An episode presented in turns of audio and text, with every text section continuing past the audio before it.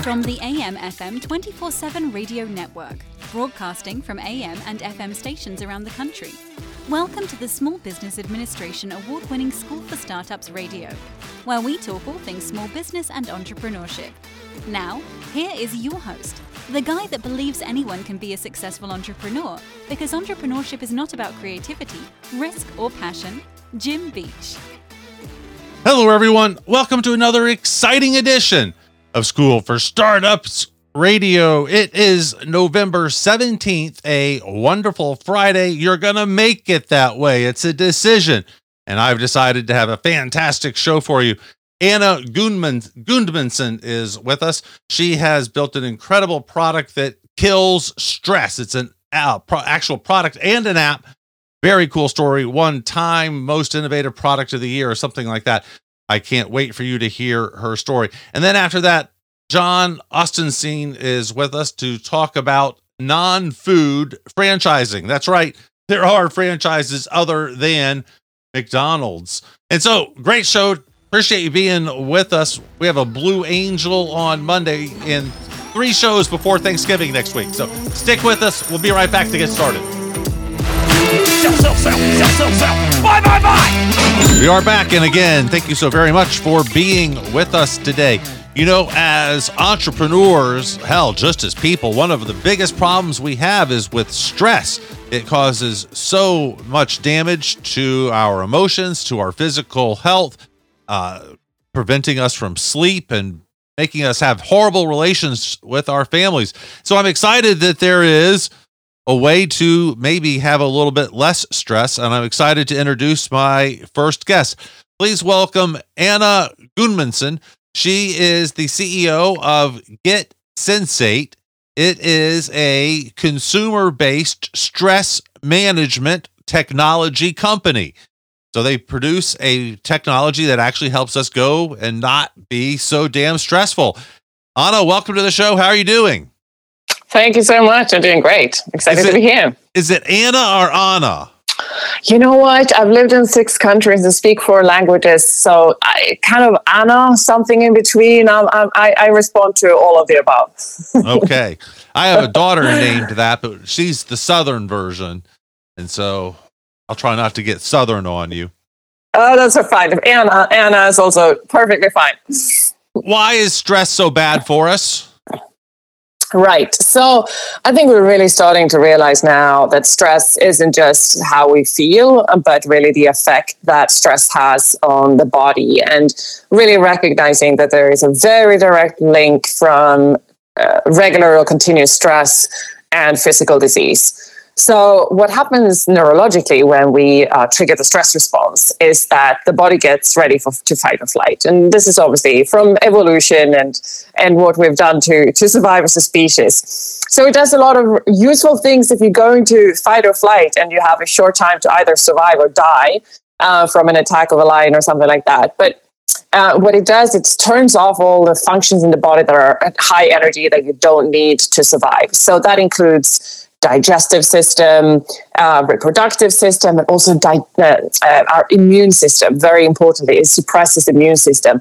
And also prefrontal cortex, which is really our human part of the mind. That's our executive functions, our problem solving, also our empathy. And it's obviously critical in these times that everyone has access to the resources to solve the problems we have in the world and aren't stuck in fight or flight. So, yeah, so there's a lot that happens in the body. And if this happens to us very frequently, then, you know, frequently suppressing the immune system, we can all understand what that does to us. The same thing, frequently suppressing the digestive system.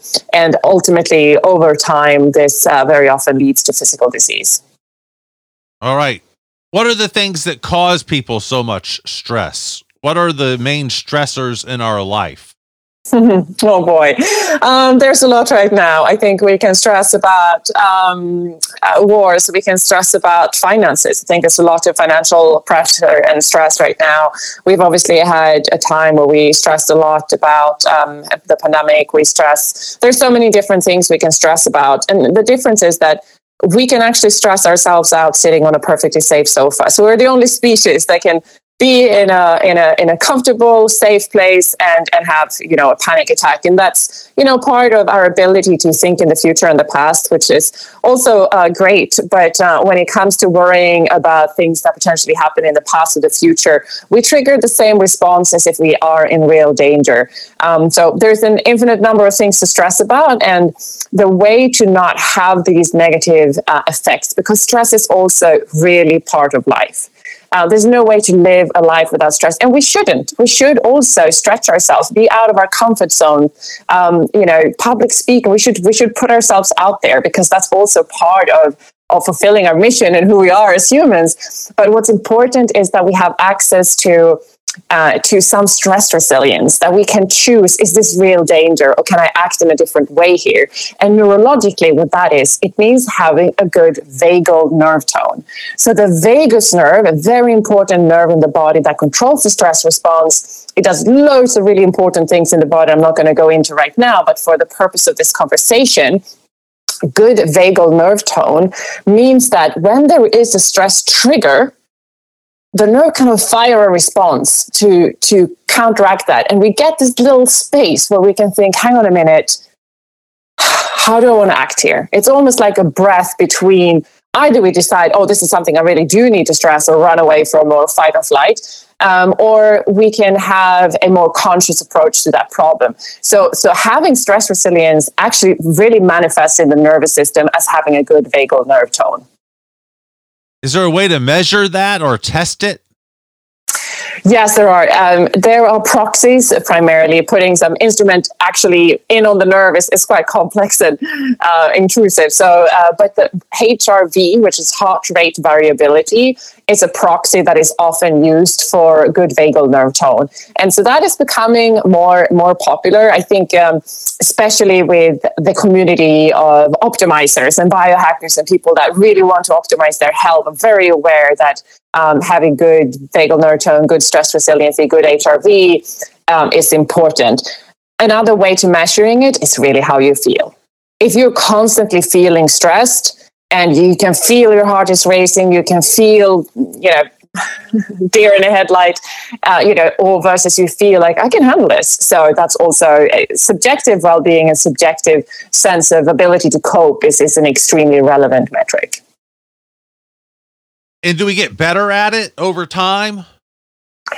Well, it depends what we do, I guess. So there are so many different ways of improving our stress resilience. And with Stefan, my co-founder, who is really the genius behind the product, he's got decades of experience working in clinic with patients with very complex health conditions, often stress and trauma related, that have been to many doctors. And it really needed that sort of integrated, holistic approach to solve the health issues.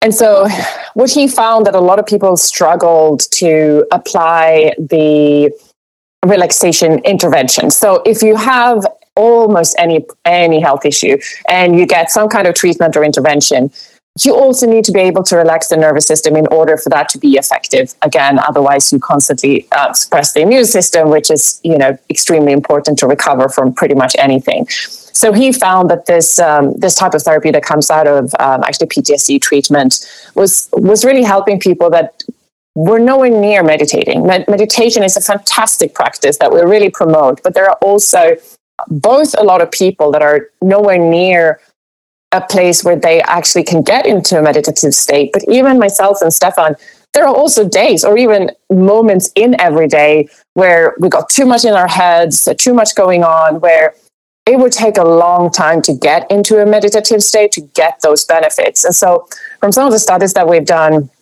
we can see that from a first Sensate session, we get a significant a decrease in beta brainwaves, a significant increase in theta brainwaves. And what that indicates is that we're moving people towards a meditative state in their first Sensate session. We also see lowered heart rate and other typical relaxation biomarkers. So it's really sort of just helping getting in a natural way towards meditative and more calm space. I should let you know that Time Magazine named it one of the best innovations of 2022. Tell us about it. How does it work?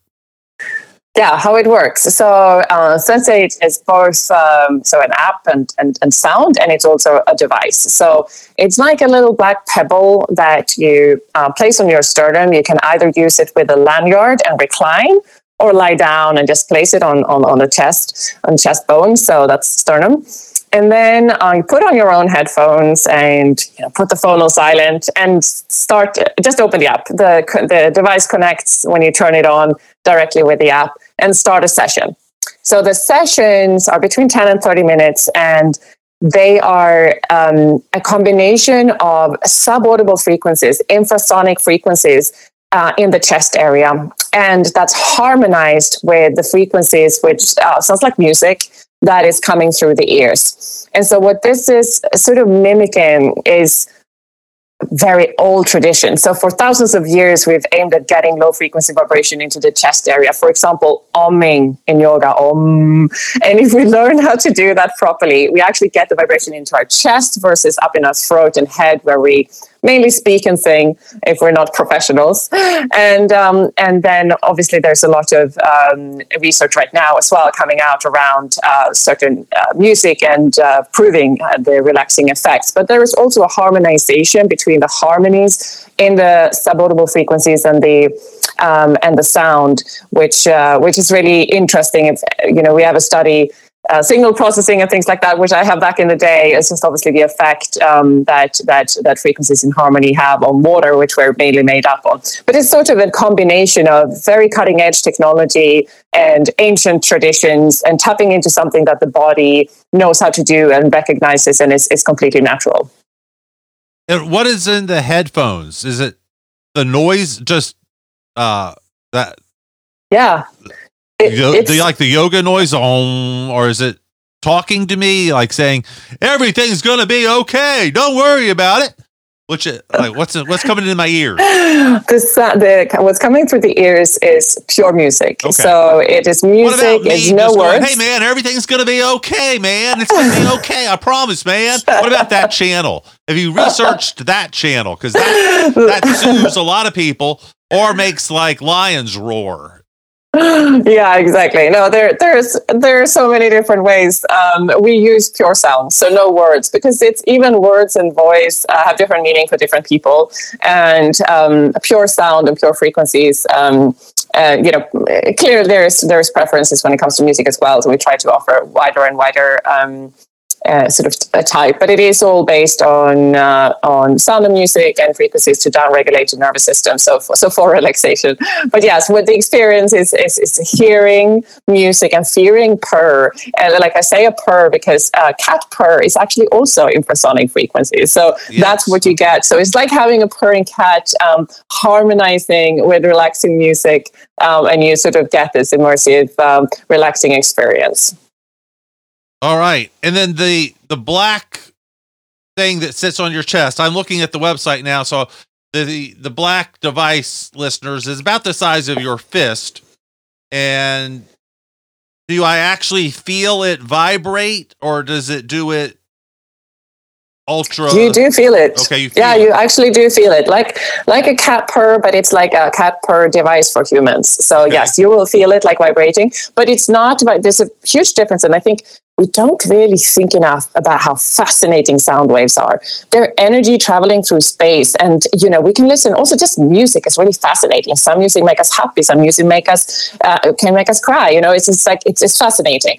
But if we look at what sound waves do, cymatics and, in water, we get these patterns. And so if you have just a mechanical vibration sitting on each side of a platter of sand, like nothing happens if it's not touching. Whereas if you put transducers of sound, you get the sand on this plate creating all these patterns, right? So it is energy that travels through. And that's why also it doesn't actually really matter if you have the Sensate device, the Pebble, straight on your, you don't need to have it on the skin. You can have layers of clothes in between because sonic waves travel actually through your body and through the tissue, and it's very natural to the body. Okay. Talk to us about the business itself. When did you start? How did you get started? Where'd you get the money? You mentioned your co-founder. Talk a little bit about the technology and how it was developed. Just give us a history lesson, please, Anna. Of course. So as I mentioned, it's my co-founder, Stefan, who's the innovator behind the product, coming out of working with real people with challenging health conditions for several decades. We got introduced by several people. I have a background as a CEO and other executive roles in the tech industry. I'm really passionate about technology that has massive impact and really positive impact on the world through enormously successful commercial progress. So I was actually interested as well because I have a huge passion for macro trends. And when we started speaking, which was actually in 2017, where this was just an idea or start of a prototype, I was interested in both the shift, which I was expecting and which was accelerated by the pandemic, which was the shift from just focusing on our physical health to really focusing on our emotion, nervous system, mental health. So that was already a start of a trend. So I wanted to see what the innovations were in this field. And secondly, I also see another macro trend, which is really understanding how to use frequency and vibration and waveform over matter. This is very geeky, but I was very interested in seeing real world applications of that. And it was through collaboration. I was originally an advisor of the business and then helped get the first product to market. First round was raised with friends and family. And then got a chance to really test out how this product would perform. And that's where I was blown away. I didn't expect both the commercial metrics that we were getting, but very much the retention and how much people really found that the product worked and they used it at home. And I want to emphasize that because there are products that can have the most amazing results in a lab environment.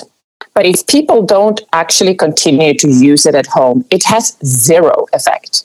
An amazing device in a drawer has zero effect. So the fact that we could see that this was something that people actually continuously used because it works was really when I realized I had to take this very seriously. This is much more than I expected. And I took a board director role. Went on to raise the sort of pre-seed round and then took formally the CEO role beginning of 2020, actually. And so since then, raised raised the pre-seed and the SAFE and the seed round. So we've been very fortunate with some fantastic venture capital firms as well as very passionate private individuals that have backed the company over the last few rounds. We have also been very focused. That my sort of strategy here was very much finding out, is this able to get to and reach a mass market? Because that's where the real impact will come. And are we able to sell and have a viable business model? So it's been very much a commercial focus. And we've been able to achieve more than 100% year-on-year growth since we launched the product in 2019.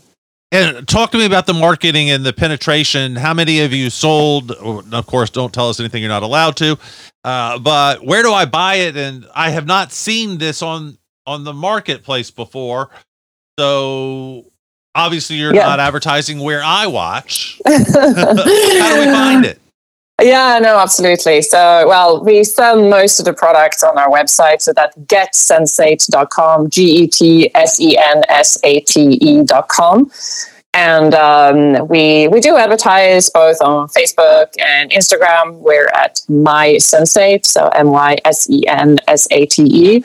And we also sell through a few wholesale partners. We are on Amazon in the US and in the UK. But we're still early stage. We're still a small company. We should reach profit sometime next year. We still obviously depend on raising capital from investors until we get to a little bit more scale. But we're reasonably close. So that's very exciting.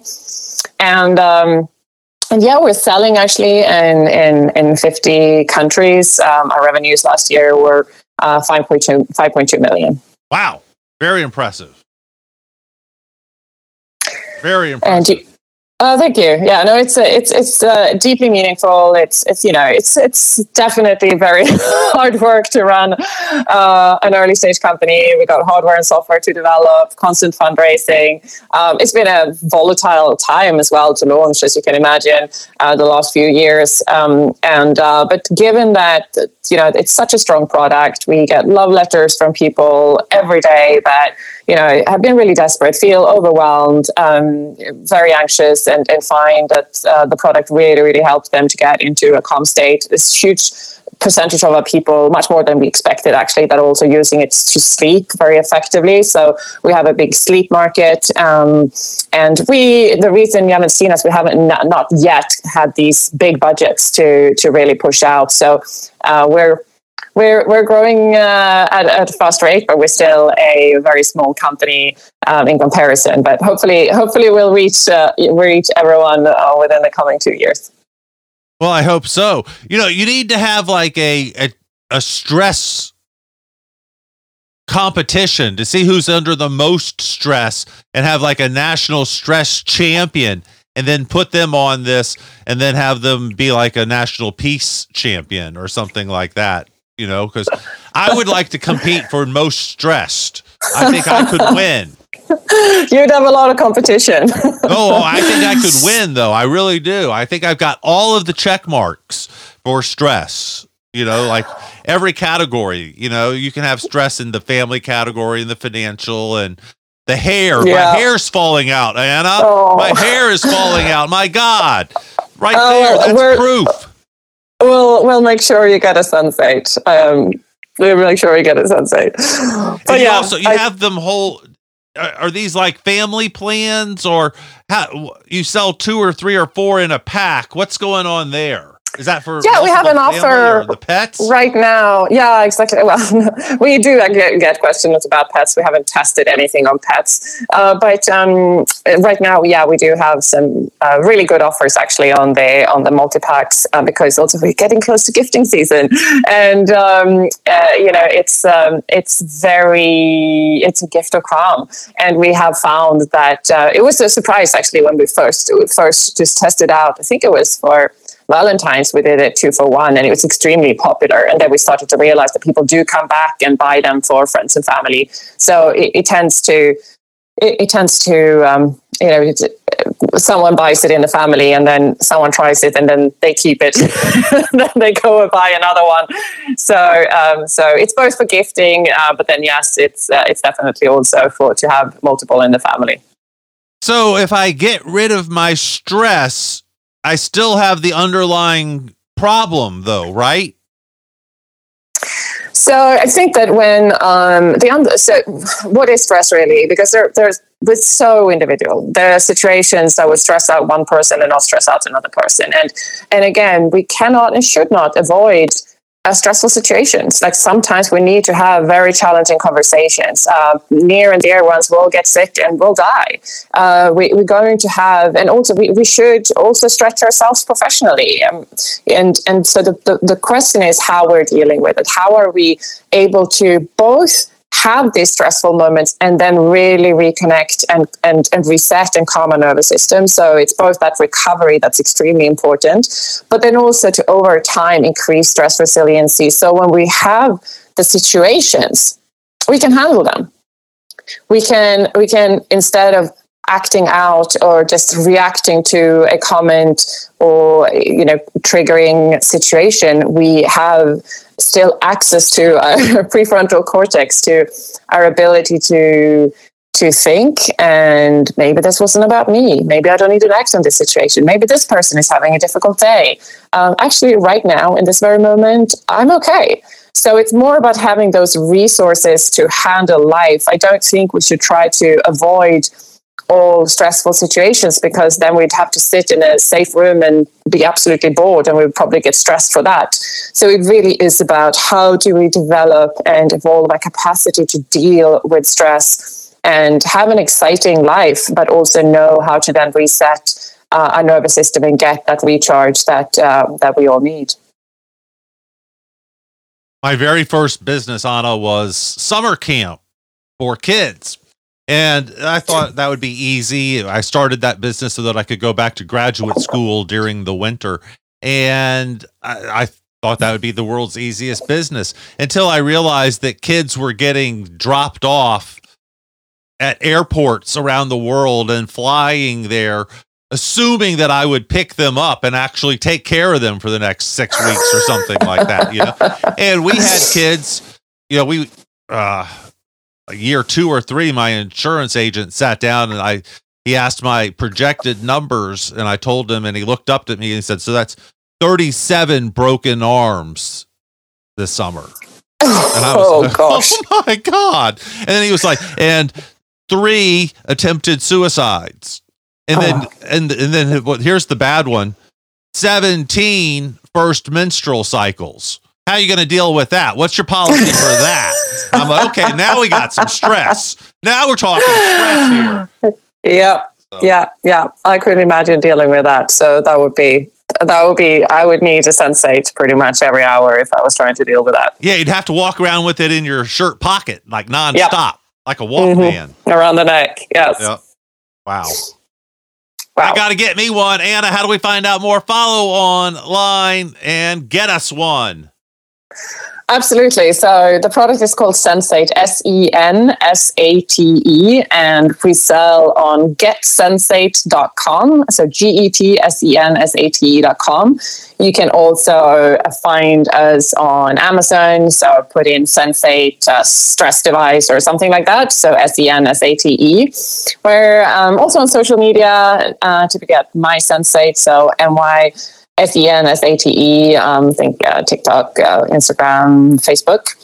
And yeah, we're, as I mentioned, we have some offers every now and then during our mailing list to get any discounts and things. And yeah, really looking forward to having more calm people in the world that can deal with life and all the issues we might be facing. Anna, Thanksgiving is 6 days away. What are you most thankful for? Not your family. No family answers. Oh, well, I mean, to kind of really give gratitude to something related to this topic, I am very grateful to my younger self to have invested in my personal growth, to have invested in learning about how to do breath work, do Qigong, to meditate, because I don't think I could do this job with the pressure and the stress and the constant crisis in running an early stage company, if I hadn't developed those tools. And with those tools, I'm still using Sensate so frequently just because my head gets so busy, and then it's very hard to meditate. So I think I'm sharing that gratitude because I want to encourage everyone. Investing in ourselves is worth every step of the journey. And we'll be right back. We're going to talk about franchising in just a second. Anna, thank you so much for being with us. Great stuff. Thank you so much. It's been a pleasure. And we'll be right back.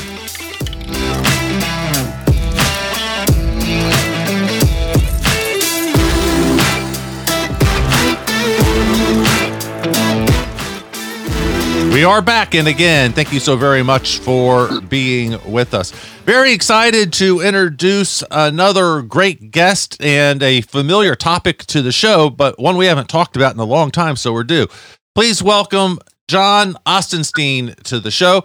He is the founder of FranBridge Consulting and author of a very well-reviewed book on that Amazon thing called Non-Food Franchising, The Better Path to Business Ownership.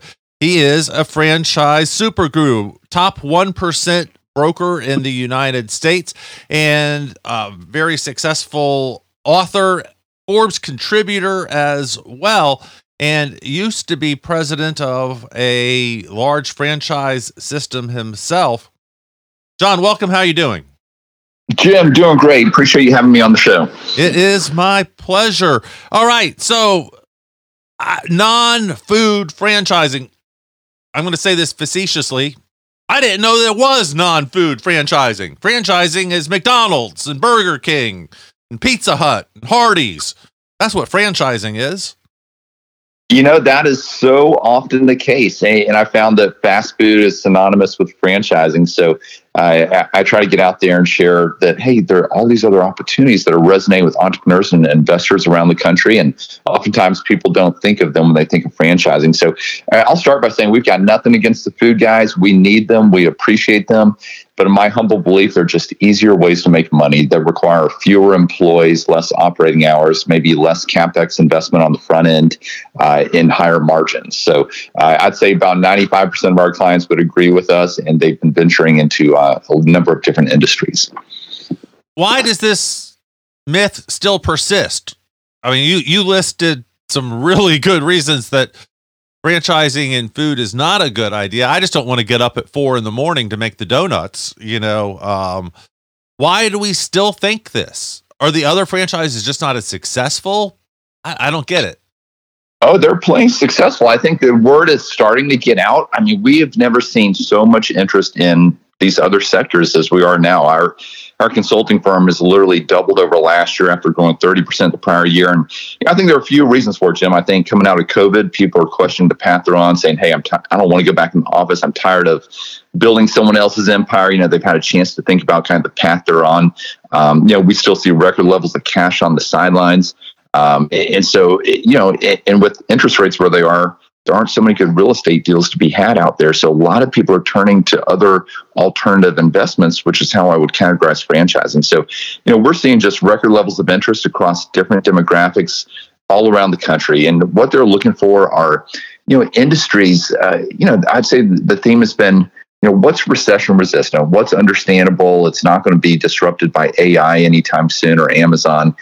And yeah, this is leading to, you know, businesses that have stood the test of time. Things like home and property services, health and wellness. We're still doing some automotive deals, not as much as we used to, but I'd say people are saying, what will people spend on regardless of the economy? And things like their kids, their pets, their aging parents, their homes, their health. And so categories like that, we just see a lot of attention and a lot of placements in. All right. Let's go through some of the sexy ones. What are some of the ones that are attracting a lot of interest right now? Give me an example. Yeah, I'd say on the sexier side, we're seeing incredible amounts of interest in a men's health clinic that does TRT, testosterone replacement therapy, which I think is, you know, kind of the theme out there right now. A lot of conversations, a lot of awareness building around that category. And you know, this is a business that has great financials that launched a few years ago. They really just started pushing the franchise side this year. And we have our 7th client signing tomorrow for that one. You know, a few other examples that I would say are less sexy. Let's talk more about that, though. Yeah. I thought I had low T. One of my friends confided that he had low T, and so I get a little tireder than I want, and I'm old, so I thought I better get my T tested. And my T was okay, but my B12 was way down. I don't know what that means. So they gave me a B12 shot. Is this a license? Is there a doctor around for the T thing, the T testing? 100%. I'm concerned about medical stuff. I don't know if I'm brave enough to go into the medical space. No, you've got doctor affiliation. They help you know, place those doctors with you. And it's not that you have a doctor on staff, you know, that's operating full time, but instead they have to review the paperwork every month and sign off. So no, they check all the boxes from a accreditation standpoint on the back end. Okay. Well, that sounds like an easy business. Just giving shots to guys. Do they throw in a haircut? You know, it's pretty straightforward, and they've themed, you know, the business around, you know, it's almost like a man cave. It is stuff because guys don't like going to the doctor. But with a business like this, the key is to have those in those neighborhood locations because guys are coming in every week. And so it's from an owner standpoint, it's a nice recurring revenue stream. And like I said, every group that I'm affiliated with, I hear guys talking about testosterone these days. So I just recently wanted to have mine tested as well. So I'd say that's an example of what we're seeing on the sexier side. Did you have the test with the 3 blondes or the 2 blondes, Jon? Limited on what I can share on this end, Jon. Yeah, we're both going to get in trouble, so let's stop this. Well, that's fascinating. I never would have thought of that. I haven't seen that around in my neighborhood yet. It's a fragmented industry, so if you've got the opportunity to join, a strong group that's quickly going to become the dominant player out there, then I think that's one of the reasons a lot of people are jumping on board. All right, give me another example. Yeah, I'd say the overall theme is non-sexy. It's, I joke that non-trendy is the new trendy, and so it's businesses like gutters, insulation, dumpsters, floor coatings in the property services arena. It's things in the pet space like mobile pet grooming or dog training. We've done a ton of placements in those 2 categories. Two of the hottest ones out there right now in other areas, youth soccer, a business that complements current soccer leagues and provides lessons and clinics and camps, backed by private equity, great group behind it, lots of technology. And then one of the hottest ones this year is one that's just, talk about demographic support behind it. In-home senior care, which we all know is a crowded space. It's crowded for good reason because, the aging demographic supports it. However, oftentimes that's a large staffing model. And this is one that goes about things a little bit differently as far as how they do the setup. And it's proven to be a better mousetrap out there. We've had 12 clients already this year sign on with this one. So you can really see the variety out there. And again, these are in industries that oftentimes people don't have on their radar when they think of franchising. Yeah, I certainly wouldn't think of an adult care franchise. So who are you selling to these days? Who are your clients? What's the typical franchise buyer look like? Yeah, year to date, we've done placements with everyone from their 20s to their 60s. But I'd say if there was a sweet spot, it's probably guys that, I just turned 44, quite a few men and women kind of in this age bracket, maybe late 30s to early 50s, where again, they've worked hard, they've been trained, they've done a great job, but they're looking around and saying, I'm tired of working for the man. And so, we've done placements from California to Washington to New York to Florida this year. So we really are covering the full gamut. But I'd say, some of the characteristics I look for, Jim, would be, and this harkens back to my background. So I've run a franchise system before. I am a multi-brand franchisee myself. So I'm on both sides of the table. And, I always said the 2 things that make the most successful franchisees are, 1, your ability to deal with people, whether it be a team, vendors, franchisor. I mean, that's kind of common sense in most industries. But then secondly, it would be, those that can follow a system. And so, a lot of our clients are too entrepreneurial and they say, hey, I would have done it this way or that way. I think I'm the smartest guy in the room. Franchising's not for them.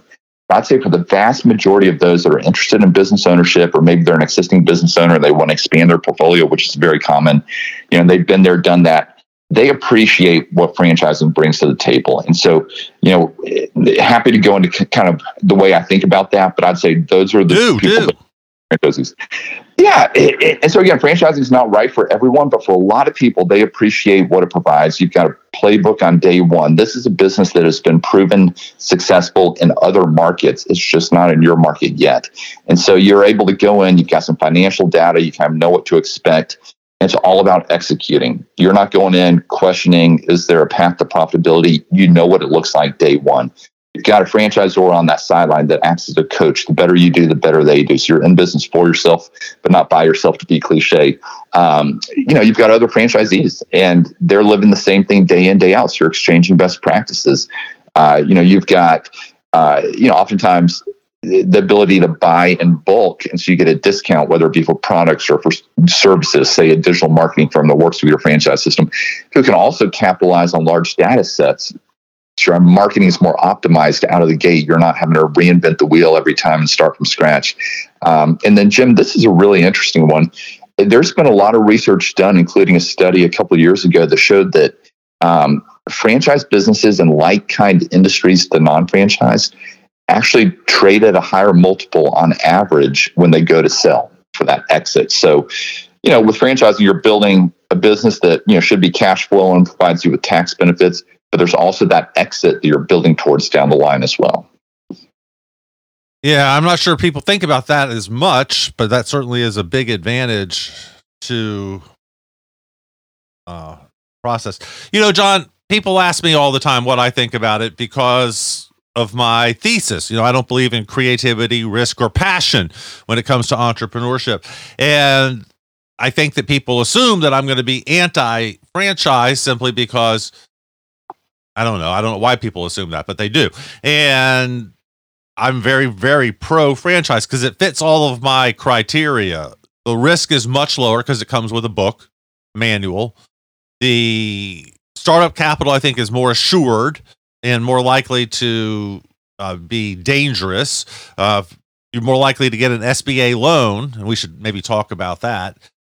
So your risk is lower there. Creativity, of course, zero creativity. You're copying a system, which I love. I love the word copy. And passion, you know, who's really going to be passionate about shelves?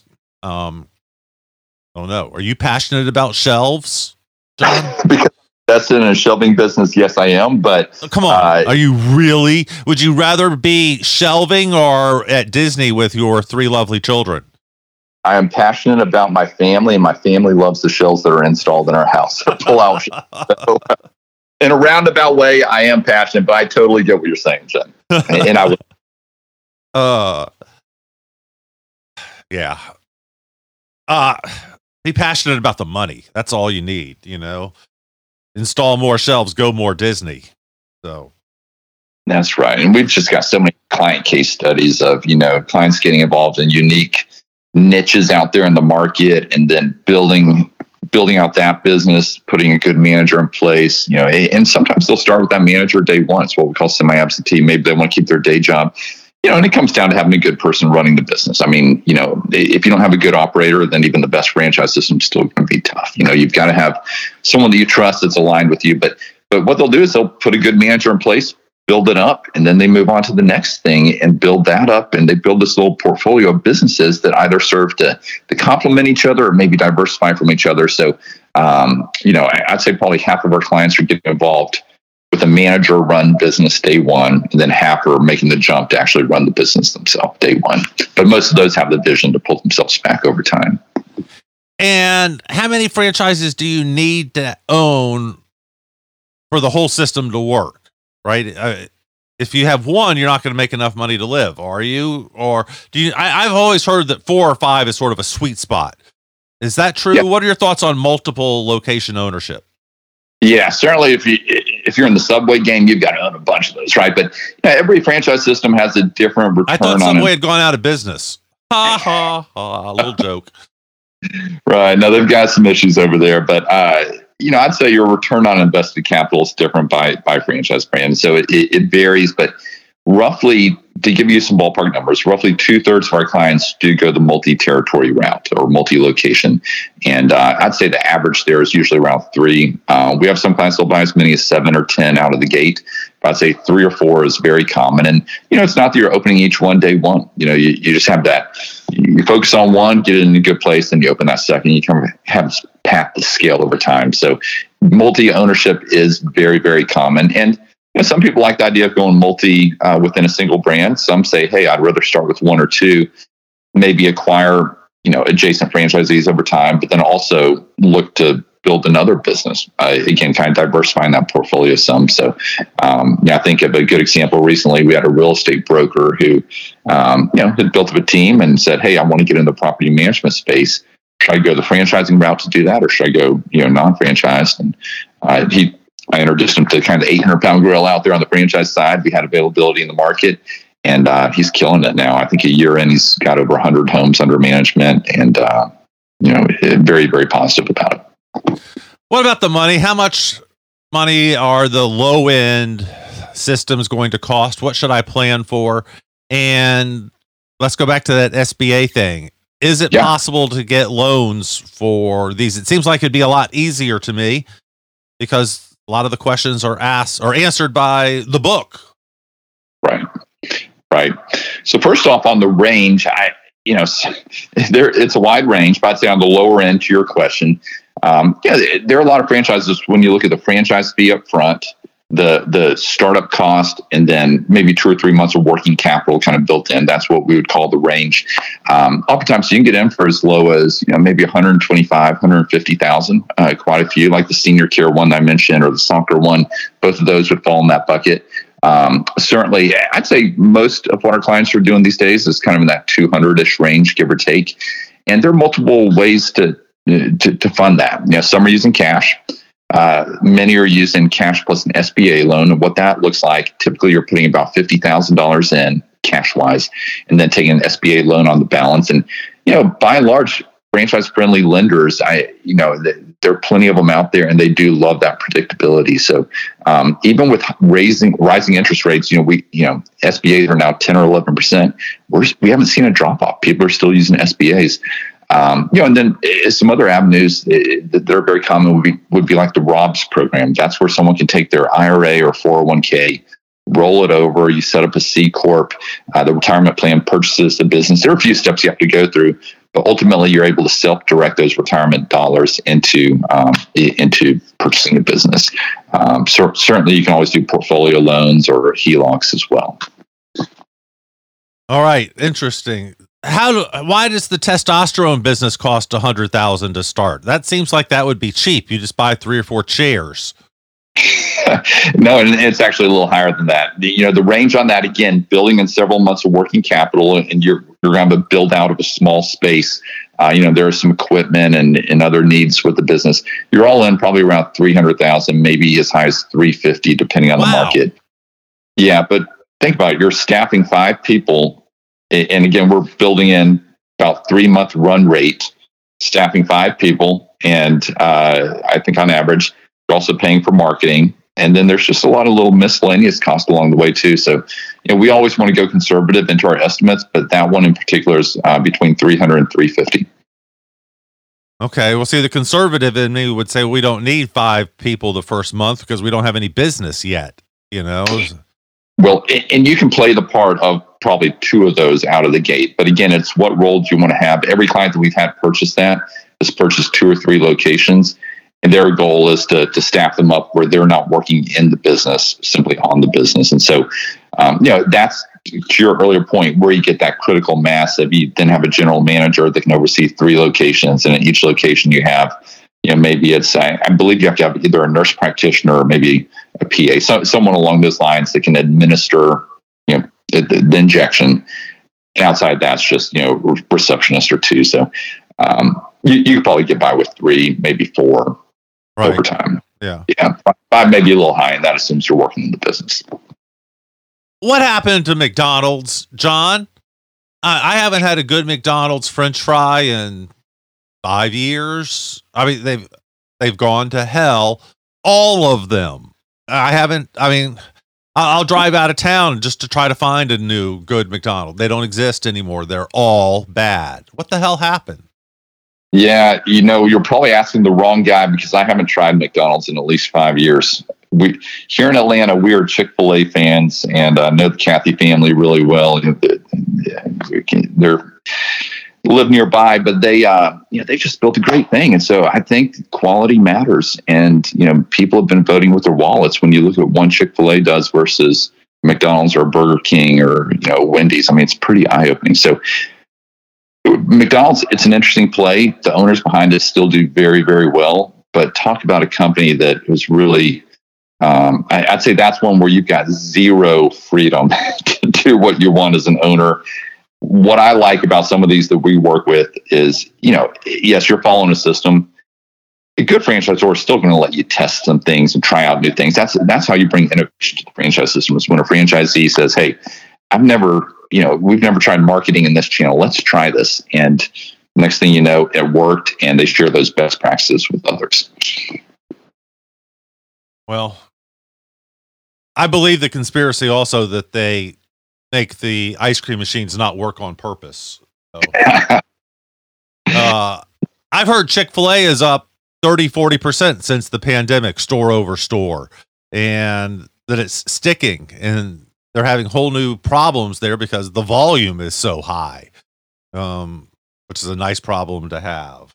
So, yeah, no, it's an interesting animal. My brother-in-law actually runs the Cathy family office there, and their investments, and they're doing just fine. And no, it continues to grow and resonate. And you know, we had someone in from Montana last week, and he said they recently opened their first Chick-fil-A there, but they've done some. Andrew is now leading them internationally as well in their expansion, and you know, it's a different model, a little different type of franchise, but they're doing something right. You're only allowed to own one there, right? As an individual, out of the gate. Over time, they have granted some the ability to own two, or I think there were some cases of even three. But yeah, the vast majority would only be one. Yeah. To me, it would be hard to buy into that because you're allowed so. I mean, they're just very tightly controlled there, but they have a line longer than any other organization, from what I hear, of people waiting to buy a franchise. So easier to get into Harvard than it is to purchase the Chick-fil-A. So again, they're not a case study of kind of the norm out there, but you know, they've got a special sauce that's working well. Yeah, I love that sauce. It's a good one. All right, Jon, what are the surprises that people encounter 2 or 3 years in? Is there something that they get into it and they realize they like it more than they thought, like it less than they thought, it's riskier than they thought? Is there a 2 or 3 year awakening for franchisees? I'd say it's a 6-month awakening. You know, I think standing up a business, whether it be franchised or not franchised, is a lot of work, as you certainly know. And you know, I think there are some that get excited early on and then say, whoa, I didn't realize it's going to be this much work. So, you know, that's where we help our clients really plug in the right franchise systems that provide a lot of support. But I'd say if ever there is an awakening, oftentimes it is, hey, this is more work than I thought. But we also have a lot of clients that say, but I like it. You know, I like it. We had a client recently, she's a doctor, and she left her medical practice. She was just kind of burnt out on medicine. Her husband was a doctor too. And she bought into an insulation business down in Florida. And this was a unique model where the franchisor was going to almost be running the business for them under a certain model. And as she got more plugged in, she said, wait a minute, I kind of want to run the business myself, and worked with the franchisor to essentially take the reins back. And yeah, she never knew that she would be passionate about, you know, running a business like that. So yeah, everyone's situation is different, but I'd say, you know, I don't want to sugarcoat anything. You know, standing up a business is a lot of work. So, Jon, we have a very early Thanksgiving this year. I don't remember it ever coming as early as the 23rd. So next week is Thanksgiving. Other than your family, and we're not allowing that answer, what are the things you're thankful for? Business stuff. Yeah, you know, business-wise, I've been very blessed to you know, I go about things a little bit differently, and as a result, do more volume than any other consultant out there. And what I do is I work with people that have raised their hand. They've heard me speak. They've read the book. They come to me and say, hey, we're really interested. And so that's how I approach it, and it's worked. And so it's just been hockey stick growth. So I'm very thankful for the great clients I get to work with. You know, some of the ideas we had in the beginning, and where I get my validation, Jim, is when clients come back and buy additional locations, or they come back and buy additional brands, or they refer their brother or sister-in-law. And we just see that on a consistent basis. I'm very thankful for my clients. All right. Good answer. How do we find out more? Follow you online, get in touch, all that stuff. Get a copy of the book. Yeah, you know, LinkedIn is where I do post most of our content, but if you come out to FranBridgeConsulting.com, which will be in the show notes, you get a free copy of the book. Just leave your email address. I'll have my assistant reach out and give you some downloadable copies there. Certainly, if you want to buy the book online, all profits go to charity, and it's on all the booksellers, Amazon, of course, being one of them. But it goes to support a great nonprofit that we believe in. But yeah, if this is something that you're interested in taking the next step in, I'd encourage you to set up a call. Again, on our website, you'll be able to do that. It's entirely free to work with us. We get funded by the brands when placements happen on the back end, very much like a real estate model. So you never pay us a nickel. It's a beautiful model. That is. Jon, great stuff. Thanks for being with us. Congratulations on the book. It is 5-star rated on Amazon, and hope it continues to sell. Great stuff. Thanks a lot. Thank you, Jen. We are out of time. Have a fantastic weekend, everyone. Be safe. Take care. Bye now.